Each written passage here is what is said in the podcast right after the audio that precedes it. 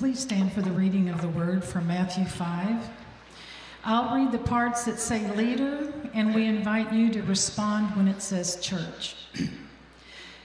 when Jesus saw the crowds, he went up the mountain, and after he sat down, his disciples came to him. Then he began to speak and taught them, saying, Blessed are the poor in spirit theirs is the kingdom of heaven. Blessed are those who mourn. They will be comforted. Blessed are the meek. They will inherit the earth. Blessed are those who hunger and thirst for righteousness. They will be filled. Blessed are the merciful. They will receive mercy. Blessed are the pure in heart. They will see God. Blessed are the peacemakers. Blessed are those who are persecuted for righteousness' sake. Blessed are you when people revile you and persecute you and utter all kinds of evil against you falsely on my account. Rejoice and be glad, for your reward is great in heaven. For in the same way they persecuted the prophets who were before you.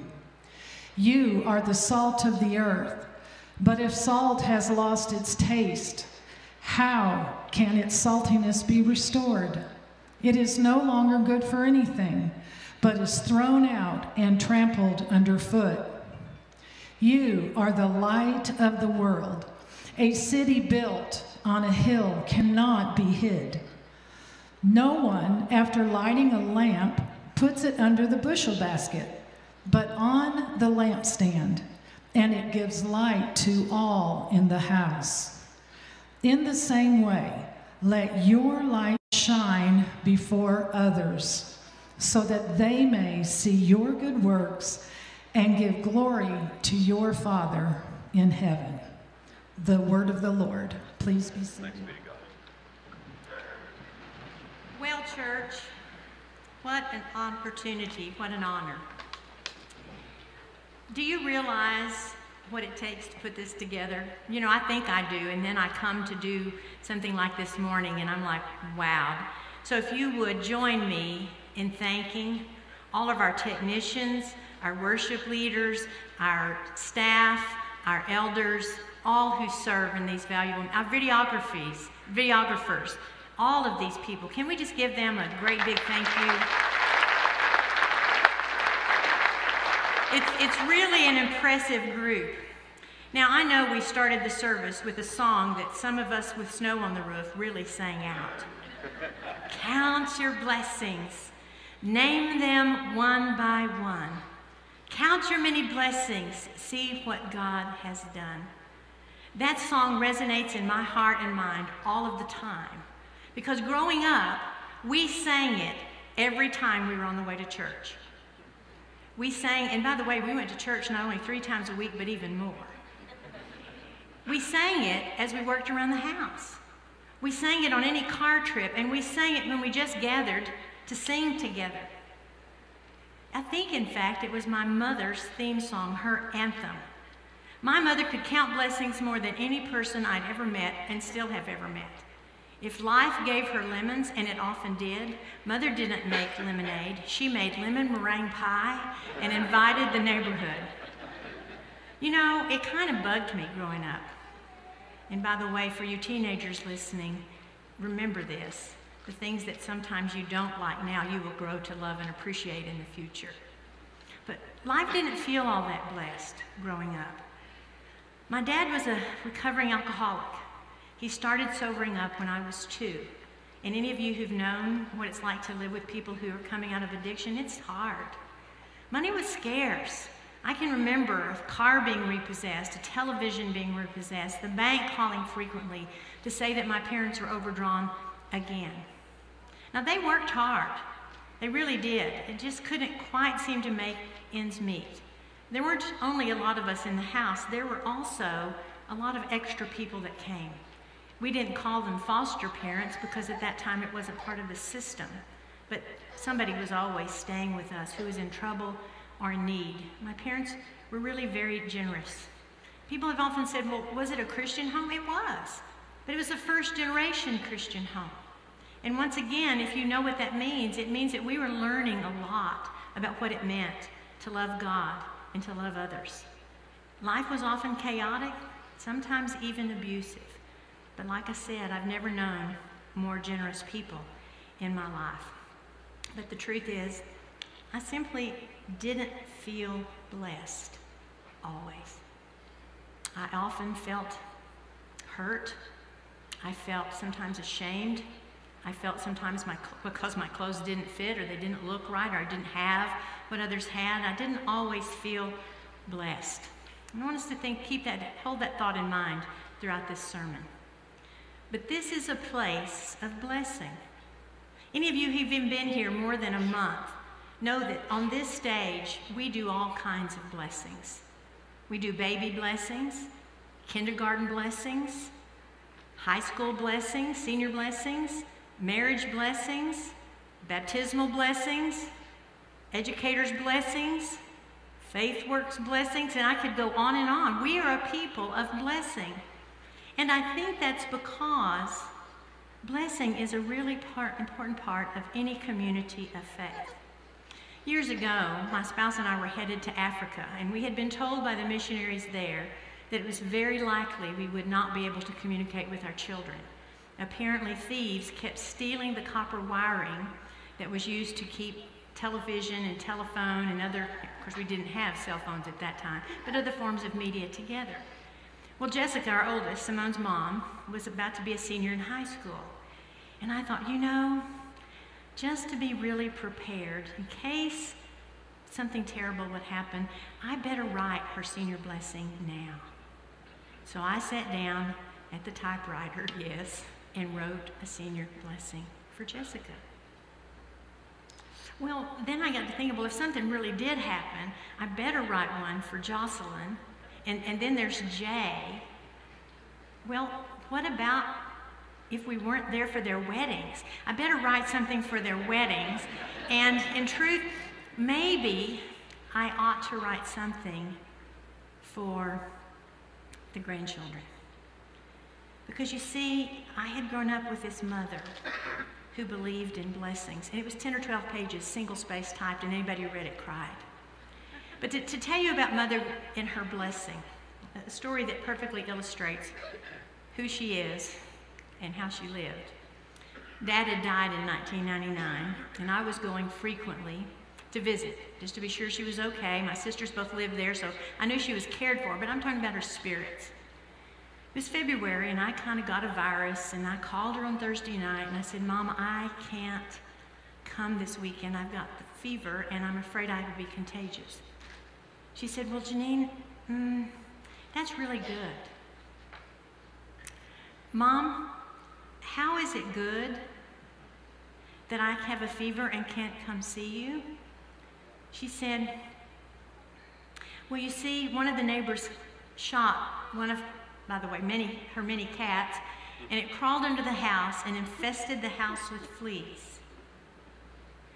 Mother, how is a flea infested house a good thing? Well, she said, you see, there was a leak in the butane tank. It went under the house and it killed all the fleas. well, Mom, I'd like to know how a gas leak is a good thing she said, Well, it is the funniest thing, but I was in the bathroom the other day and I realized there was a, a, pipe broken under the bathroom and it washed all the gas and the fleas away.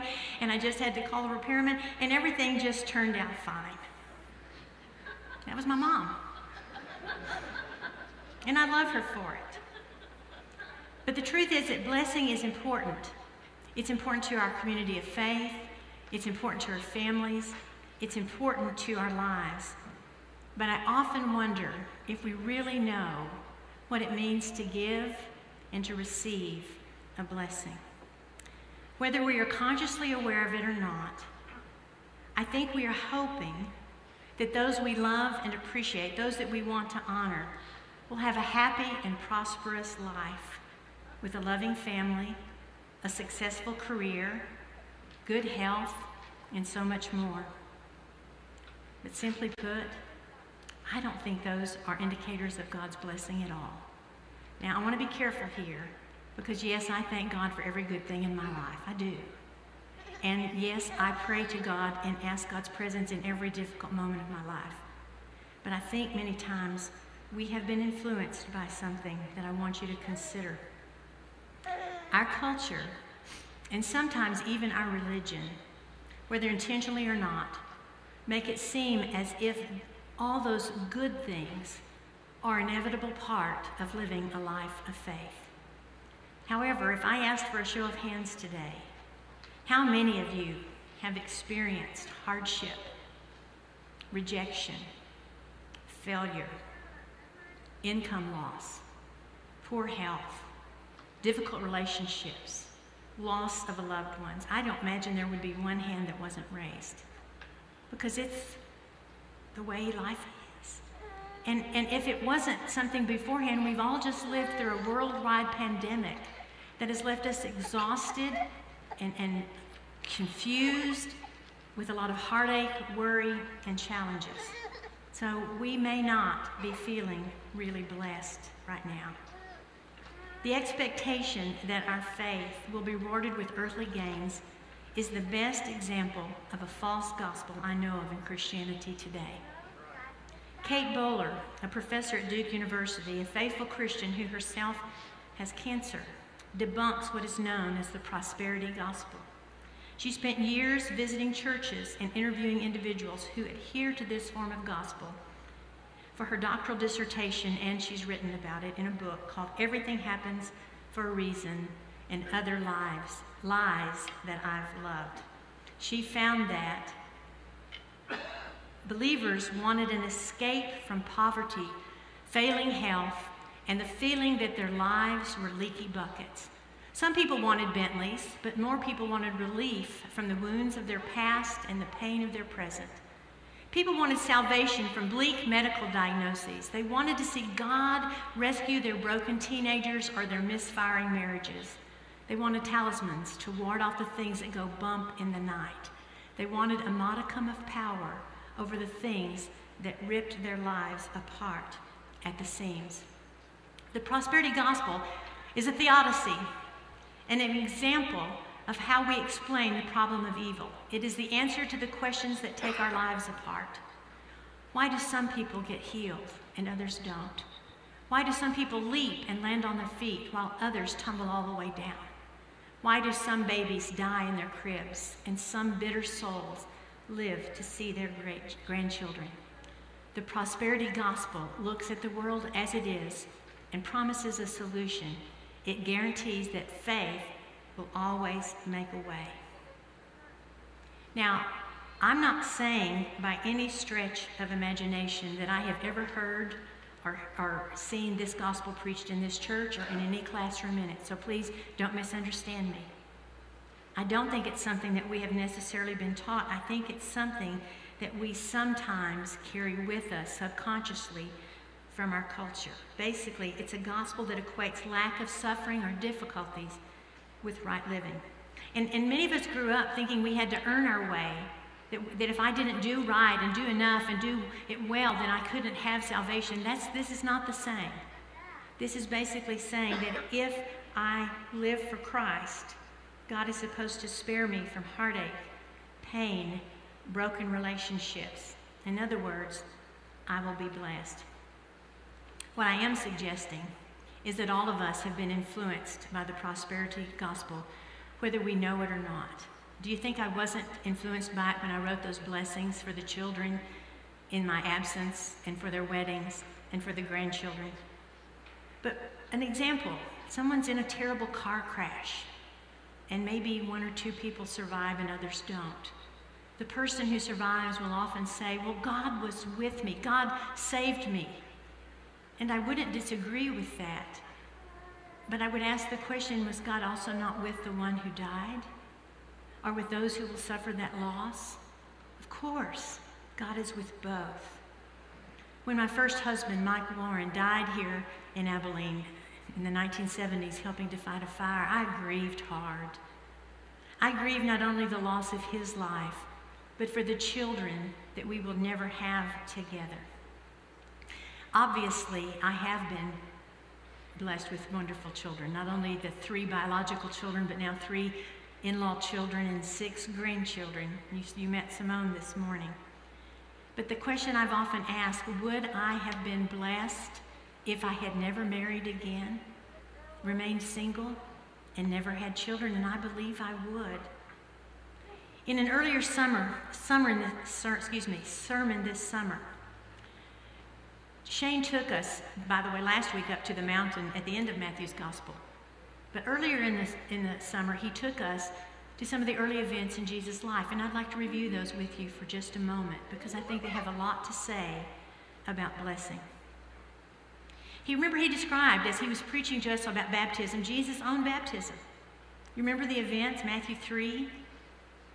Jesus is there to be baptized by John, and John argues, I don't need to be, you don't need to be baptized by me, I need to be baptized by you, but Jesus wants to fulfill all righteousness, and so he is. And as he is, the Spirit descends upon him as a dove, and a voice from heaven declares, This is my beloved Son, in whom I am well pleased. In many senses, in every sense, I would say, Jesus gains God's blessing in that event. Can you imagine what it felt like? To, have a dove descend upon you, to have that voice, God's approval.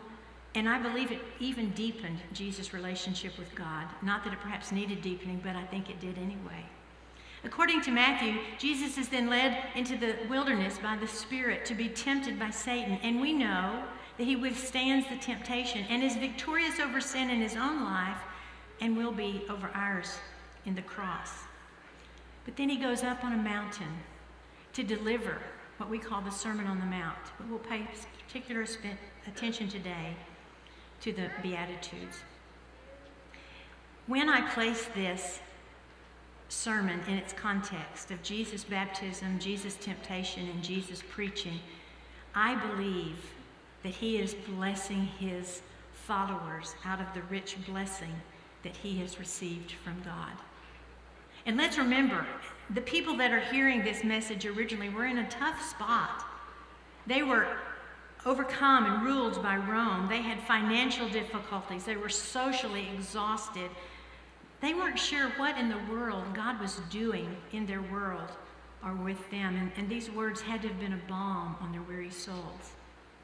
Later, when this gospel was written to Jewish Christians who had to have been struggling with their own identity, their ethnic identity compared to their religious identity, what it meant to be Jewish, what it meant to be Christian, and now us crazy Gentiles had joined the pack. And Jesus speaks these words. The Beatitudes are a declaration of blessing, and yes, some translations say happy. Happy are. And, and, and it is a good translation if you understand its meaning. It is not happy as in some fleeting, wonderful little emotion I have from time to time, nor is it about the circumstances of life, if I've got everything lined up right now. Instead, this happiness is about a deep joy, a deep, meaningful relationship that comes with God. And we have to note from what Nancy read to us earlier that Jesus' blessings are not conditional. We will not be blessed if we become poor in spirit, if we become mournful, meek, hungry and thirsting for righteousness, merciful, pure in heart, peacemakers, and persecuted. We are blessed because we are all of these things in Christ. It is a change in our perspective, both about the gospel and about blessedness but I think it's a significant one. Bowler is going to challenge us to consider. She says, What would it mean for Christians to give up their little piece of the American dream that says you are limitless? Everything is not possible. The mighty kingdom of God is not yet fully here. What if rich did not have to mean wealthy, and whole did not have to mean healed? What if being people of the gospel meant that we are simply people with good news? God is here. We're loved. It is enough. This understanding frees us to be grateful to God at all times and to realize that we live in the blessedness of life with the Lord, whether our suffering ends or we remain in it. Either way, our relationship can grow. Several years ago, I interviewed a dear friend, Glenn Johnson, who was dying of ALS, often known as Lou Gehrig's disease. And Glenn said something very profound. She said, I prayed that God would heal me. And she said, But I've learned that God heals in three ways. Sometimes God performs a miracle of healing, and that's what we want. But God has not chosen to heal me that way, she said. Sometimes God uses medicine or medical staff to help heal. But God has not chosen that with me. But God is healing me by changing me more and more to be like God. The blessings that Jesus gives gives us a meaning and, and a, a, it's a proclamation of love, affirmation, faith, and hope. It's almost as if as we hear these words, a dove is descending on us in this, as in the form of a, the Spirit, and the voice comes from heaven You are my beloved, in whom I am well pleased. Now, I'm going to struggle for just a moment with what I'm about to say, and I've even wondered if I should include it in this sermon. I know that I'm a sinner, and all of us are, but that is not my identity. Years ago, when I was teaching at Abilene High, one of my students said, Miss Reese, do you ever lie? I said, I do. She said, I knew it. I knew you Christians were hypocrites. And I said, Well, honey, if I had said I didn't lie, that would have been a lie, and then it would have been a hypocrite. Now, I don't think she caught on. but, but I was saying to her, It's not my way of life. And I think that's important for us to keep in mind. I acknowledge that I'm a sinner, but it is not my way of life. A, a, beloved pastor of one of my friends in Dallas often says to his church, Are you a group of sinners who need to be redeemed? And there may be some among us who, for whom that's true. Or are you saints who are redeemed and sometimes sin? I think that Jesus is providing us with our true identity and blessing us in it. The first beatitude, the poor in spirit, I have come to believe is the overarching principle of the whole set of blessings. And, and most scholars that I read talked about it being that sense of falling down before God in great repentance for my sin. And by the way, I would always want to do that. I want to be always repentant of my sin. But I think poverty of spirit's more than that. I think it is standing before God with all that I am, all that I have, all that I do, and standing in that fullness, not like the Pharisee in the story of the Pharisee and the sinner, which is what we're afraid of, that we'll be boastful and proud, but standing before my God and recognizing that even as I stand in all my fullness compared to the greatness of our God, I'm very small. I'm not that significant. And yet, God has chosen and God loves and God has blessed each of us. I think that's what it means to have poverty of spirit. And yet, once again, it's not without difficulty because the very last of the Beatitudes, which sums them up, is Blessed are you when people insult you and persecute you and say all kinds of manner of evil against you falsely for my sake just as they did the prophets of old, but rejoice and be exceeding glad, for great is your reward in heaven. Each of the Beatitudes in between these two, and by the way, the reward for each of those is the kingdom of heaven, present tense. In the Kate Bowler uh, quote we had, I put in fully because I believe we are living in the kingdom now of heaven. I believe we have our eternal life and it will continue to be unfolding. But I think being poor in spirit in this way leads us to being able to live into the characteristic that Jesus pronounces in between. Four, the first four are about our relationship with God, the next four are about our relationship with each other, but here's the most beautiful part every reward is about our relationship with God. Every one of our characteristics deepens our relationship with God.